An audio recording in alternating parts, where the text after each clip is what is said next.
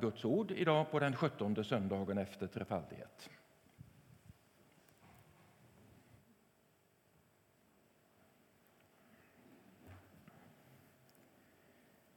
Ja, dagens gamla testamentliga läsningen har lite introduktionstext här. Under ökenvandringen gick Mose ensam upp på Sinia berg. Där fick han ta emot två lagtavlor eh, av Gud. Men folket väntade otåligt på sin ledare. Vi läser från Andra Moseboken kapitel 32, verserna 1-4 samt eh, 30-35.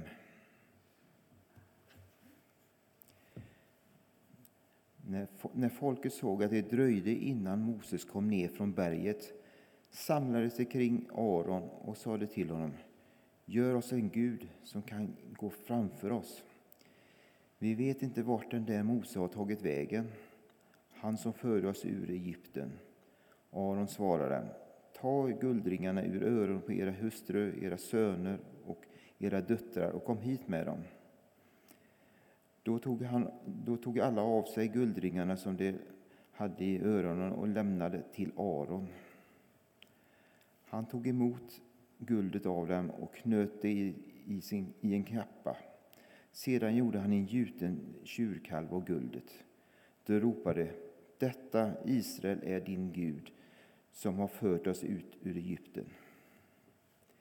Nästa dag när Mose kom till folket ni har begått en svår synd. Ni, eh, nu ska jag gå upp till Herren och försöka vinna förtroende för er synd. Och Moses gick tillbaka till Herren och sa detta folk har begått en svår synd. De har gjort, sin, gjort sig en gud av guld.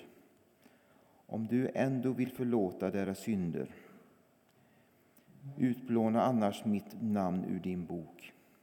Herren svarade Mose, den som har syndat mot mig ska jag utplåna ur min bok. Gå ner och led folket dit jag har sagt dig. Min ängel ska gå framför dig, men den dagen kommer då jag ska gå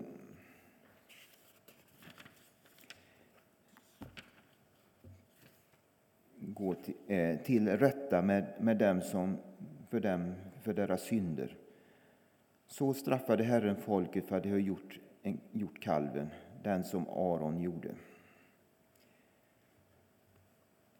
Så lyder Herrens ord.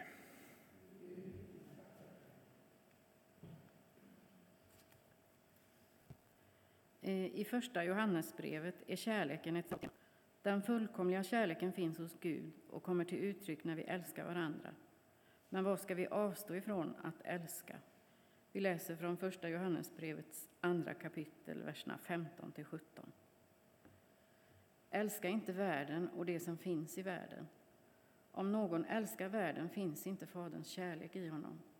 Till det som finns i världen, vad kroppen begär, vad ögonen åtrår, vad högfärden skryter med, det kommer inte från Fadern utan från världen. Och världen förgår med sina lockelser, men den som gör Guds vilja består för evigt. Så lyder Herrens ord. Gud, vi tackar dig.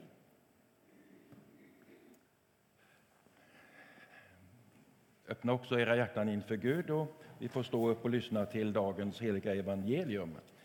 Så läser vi hos evangelisten Sankt Matteus i det sjätte kapitlet en del av det som vi vanligtvis brukar kalla för bergspredikan. Jesus sade Samla inte skatter här på jorden där mal och mask förstör och tjuvar bryter sig in och stjäl. Samla skatter i himlen där varken mal eller mask förstör och inga tjuvar bryter sig in och stjäl. Ty där din skatt är, där kommer också ditt hjärta att vara. Kroppens lampa är ögat. Om ditt öga är ogrumlat får hela din kropp ljus, men om ditt öga är fördärvat blir det mörkt i hela din kropp. Om nu ljuset inom dig är mörker, hur djupt blir då inte mörkret? Ingen kan tjäna två herrar. Antingen kommer han att hata den ene och älska den andra eller att hålla fast vid den ene och inte bry sig om den andra. Ni kan inte tjäna både Gud och mammon. Så lyder det heliga evangeliet. Lovad vare du, Kristus.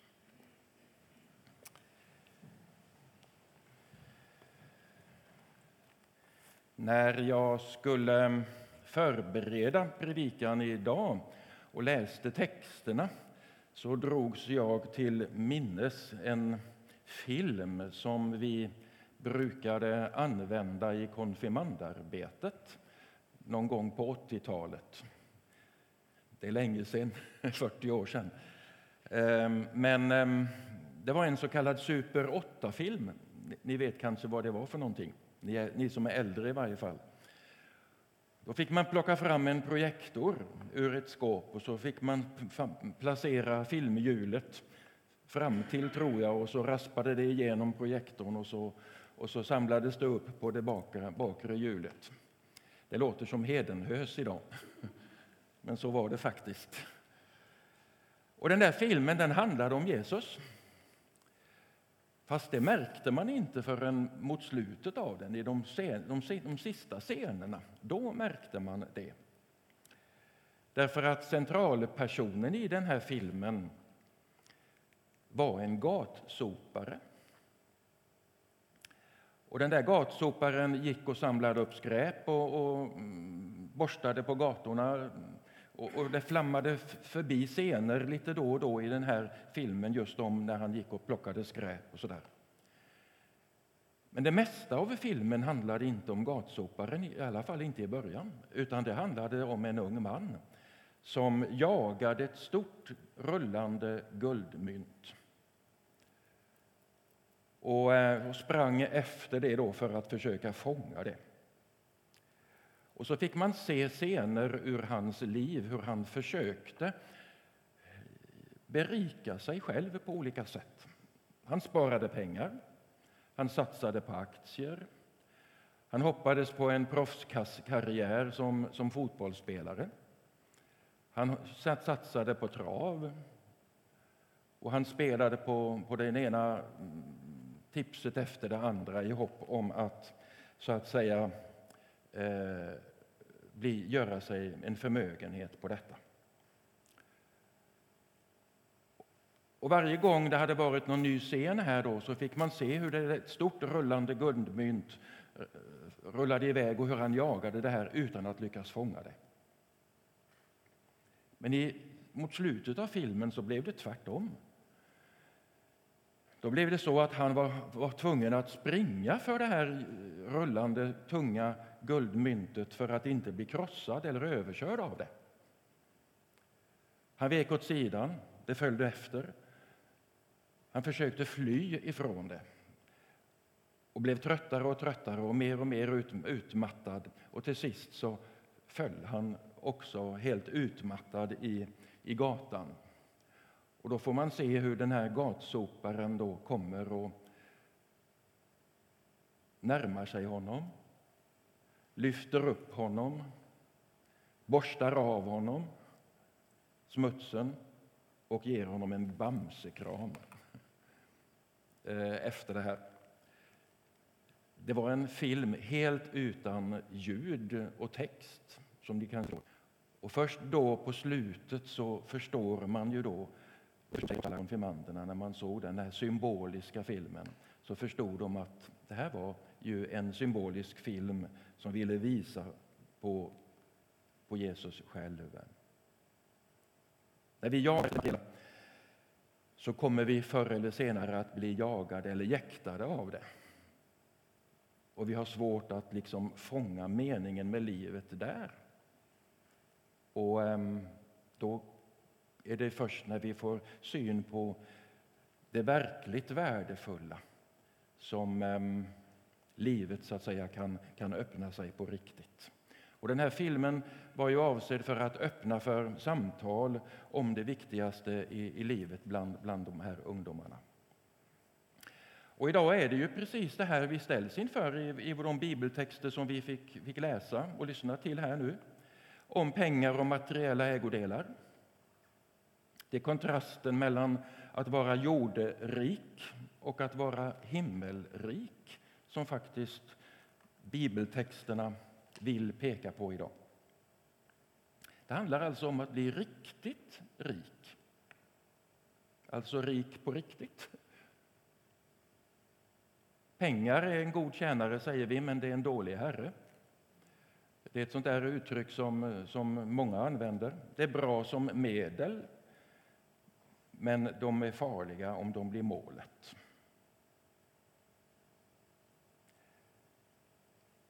Och det där såg man ju väldigt övertydligt i den här filmen. Ju. Men visst ger pengar frihet, väl? Eller hur är det med det? Tycker vi det? Göran Persson sa väl att den som är satt i skuld är inte fri. Var det när han var statsminister eller när han var finansminister? Det låter som att det var när han var finansminister. Och så är det ju. Den som är skuldsatt är ju inte fri.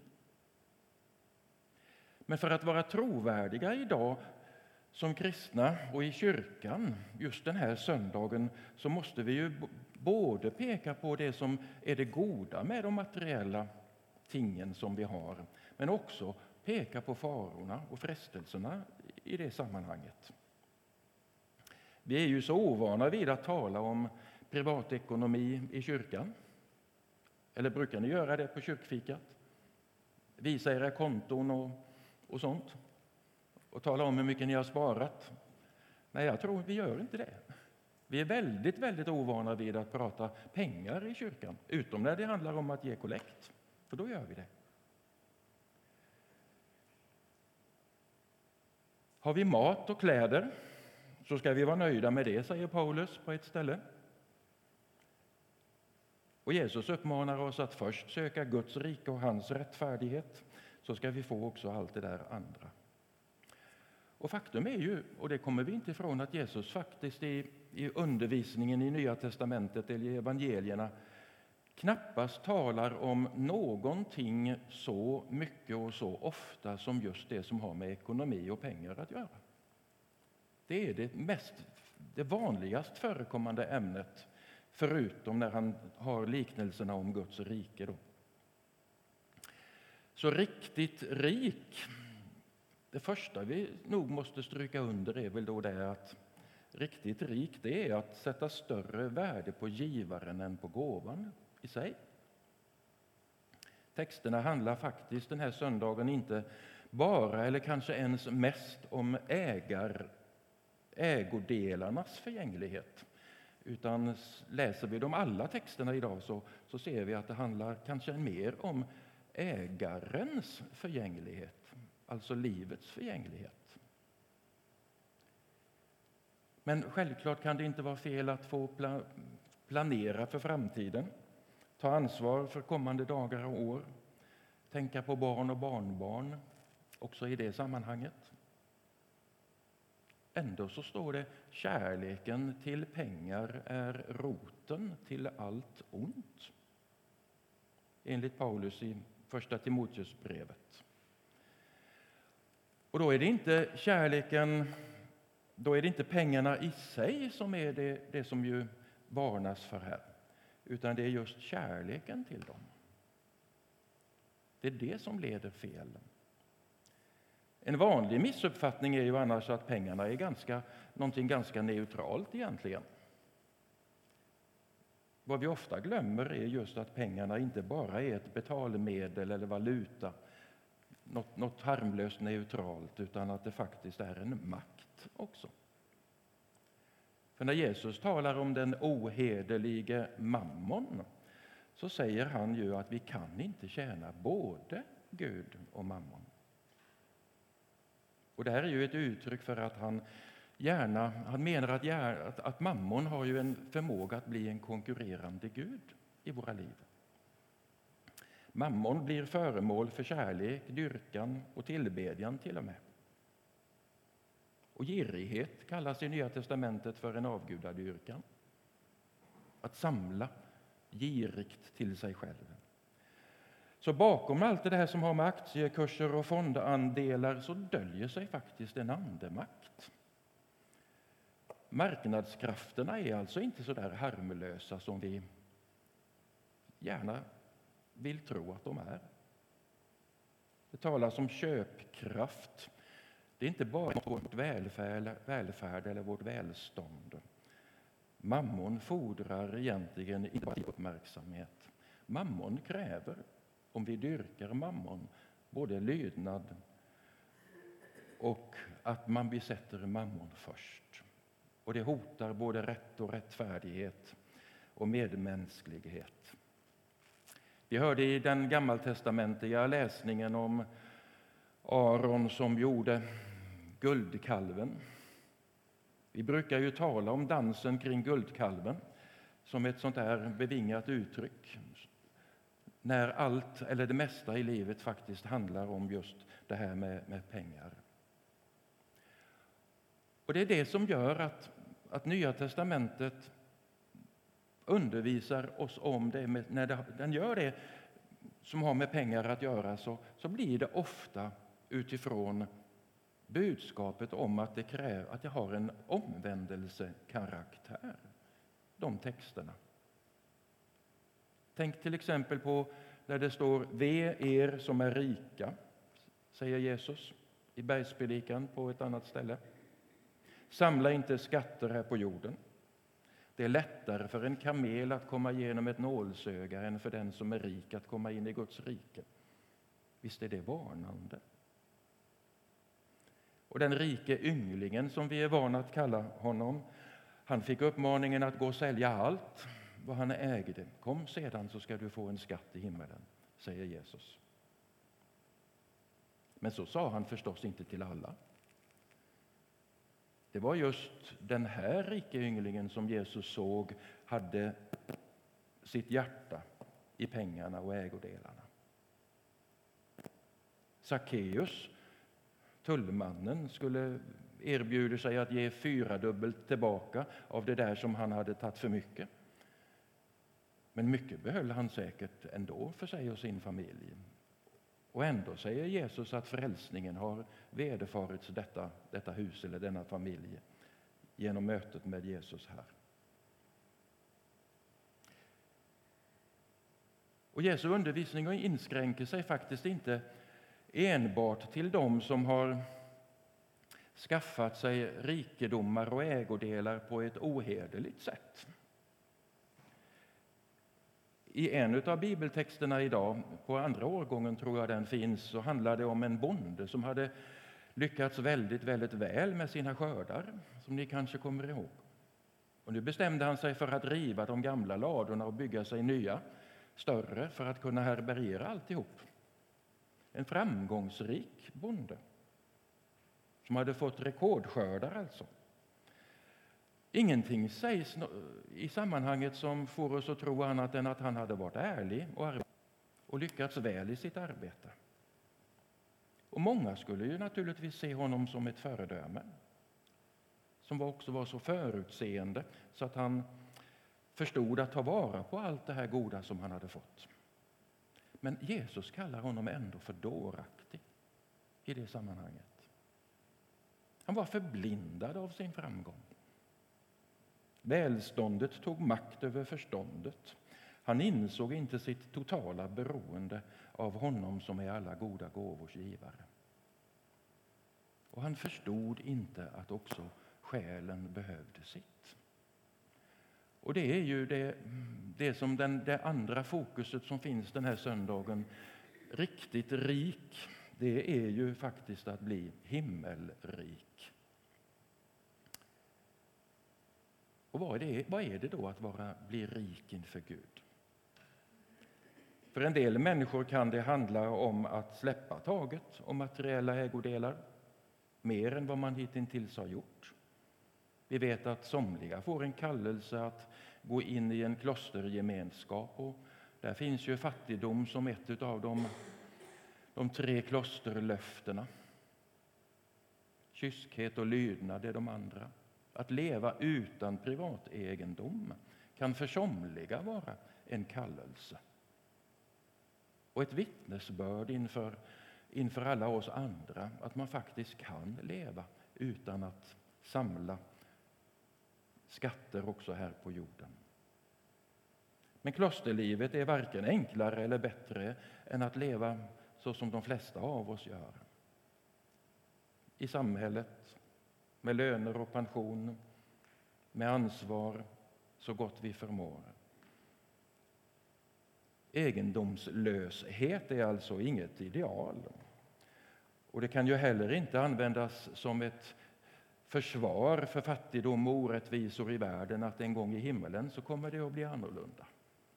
Nej, det kan vi aldrig, så kan vi aldrig resonera förstås. Vi måste göra vad vi kan för att åstadkomma så stor rättvisa och, och rättfärdighet som möjligt här på jorden. I ett annat sammanhang talar Jesus om hur, hur viktigt det är att vara trogen i det lilla. För är man trogen i det lilla så kan man också vara trogen i det som är mera värt. Och då är det ju så att hur stor rikedomen än är så är det ju ändå det som är det lilla. Därför att det finns också det som är mera värt. Det som har ett evighetsvärde.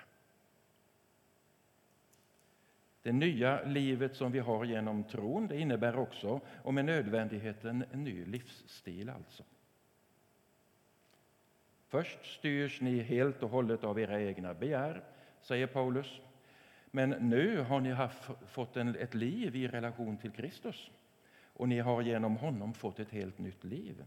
Det gamla är förgånget, något nytt har kommit. Och då handlar det förstås också om att leva detta nya livet. Och då går det inte att dela upp livet i två delar och göra någon slags boskillnad mellan det som har med Guds rike att göra och det som har med mammon att göra, alltså rikedomar och ägodelar. Då handlar det om att vara trogen mot Gud. Och Det här berör förstås rikedom och pengar. En kristen är kallad att använda mammon, men inte att tjäna mammon. Som makt kallas mammon ohederlig därför att han vill dra oss bort. Men faktum är att Jesus också vid det tillfället talar om mammons goda. Det finns alltså någonting gott i det som har med ägodelar att göra och pengar. Men vi ska inte tjäna mammon, men vi ska använda detta på ett ansvarsfullt sätt. Och vi vet ju alla att det finns få saker som har så lätt för att skapa osämja bland människor och släktingar och, och syskon som just det som har med, med pengar och kanske inte minst arv att göra. Och då, vis, då visar det sig ju verkligen vilken makt mammon då är. Och jag tänker att är det inte så att de flesta av oss, om vi nu går till oss själva, men låter liksom ekonomin bestämma över vad vi ska göra för inköp? Vart vi ska åka på semestern? Hur mycket pengar har vi lyckats spara? Hur långt bort eller hur dyrt vågar vi? Och då låter vi så att säga ekonomin bestämma. Det blir utgifterna. Ekonomin bestämmer hur stora utgifter vi så att säga Eh, tillåter oss. Och då är det ju ekonomin vi frågar oss till råds kring. Men riskerar ju då samtidigt att lämna Gud utanför. Men den rannsakande frågan blir ju då om det är Gud eller mammon som är så att säga har beslutande rätten. Och det här är förstås inte enkelt och vi får nog akta oss för att lägga bördor på varandra förstås i de här sakerna. Men det är nog ändå viktigt att då och då ställa sig frågan vad eller vem är det som styr våra ekonomiska beslut? Kring inköp förstås, men också kring detta som har med givande att göra. Att ge åt andra ändamål. Våra jordiska tillgångar de ska ju förvaltas med ansvar och trohet, men en dag vet vi att vi också ska överlämna det allt till någon annan, till några andra. Och därför att det materiella har ju ett relativt värde bara. Det, den, den som har, det som har verkligt värde, det är ju det som inte tillhör, tillhör kvar. Det där som vi faktiskt får behålla fastän vi lämnar detta livet. Det som har ett evighetsvärde alltså. Och då tänker jag att det kan vara nyttigt att tänka på, på Maria som, som när Jesus kom till, till henne och syskonen i Betania. Om henne står det att hon satte sig ner vid Jesu fötter och lyssnade. Och Jesus tar henne i försvar. Hon har valt den goda delen och den ska inte tas ifrån henne. Och då handlar det ju inte handlar det bara om att den ska inte tas ifrån henne i tiden, men det ska inte tas ifrån henne heller i evigheten. Därför att det har hon sparat. Det, har, det är ju det som har, det, har ett evighetsvärde. Så riktigt rik är ju inte en fråga om att bli välbärgad, utan det handlar om att bli väl bärgad, skulle vi väl snarare kunna säga. Det är det det handlar om. Välbärgad gör oss inte garanterat att vi blir bärgade för evigheten. Vi ska söka Guds rike och hans rättfärdighet. Vi möter honom i ord och sakrament. Vi får låta honom så att säga vara den där gatsoparen som sopar upp resterna av oss när vi misslyckas i livet eller prioriterar fel. Och tillåta oss att ta emot av hans kärlek, hans nåd och barmhärtighet. Och löftet finns där att allt det andra då ska tillfalla oss. Och jag tänker att vi kanske ibland borde tänka lite mer så här. Vad är det för någonting som kommer att finnas i himmelen en gång? Det som kommer att finnas i himmelen en gång måste ju vara det som blir vår allra viktigaste angelägenhet redan nu. Och förutom det här som har med Guds gåvor, med sakramenten och ordet och, och detta att göra så vet vi att det som ska finnas i himmelen en gång, det är ju faktiskt människor. Människor som är saliga, som har tagit emot frälsningen. De ska finnas där. En stor skara av alla möjliga, av alla folkslag, språk och tungomål, står det. Står inför tronen och inför Lammet. Människor ska finnas där, de saliga. Och då måste det väl också betyda att det här som har med missionsarbete och evangelisation i denna tillvaro, det måste väl vara en väldigt viktig angelägenhet för den som, som är kristen och själv har fått ta emot frälsningen. Att detta delas med andra så att den där skaran en gång i himmelen blir fulltalig.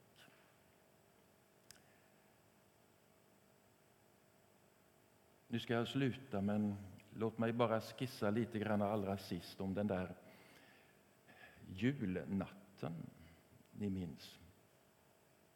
Vid krubban i Betlehem. Vilka var det som var där? Jo, det var ju de enklaste av de enklaste, den tidens AMS-arbetare, herdarna. De hade inga gåvor, men de fanns vid krubban. De tillbad frälsaren när han nu var kommen till jorden. Och så lite senare så kom, kom också de vise männen. Några av de rikaste, mest välbärgade som fanns. Som hade guld, och rökelse och myrra med sig. Tillsammans är de alltså där för att tillbe Guds son som har kommit hit till jorden. Just för att göra oss alla, rika som fattiga, riktigt rika, alltså himmelrika.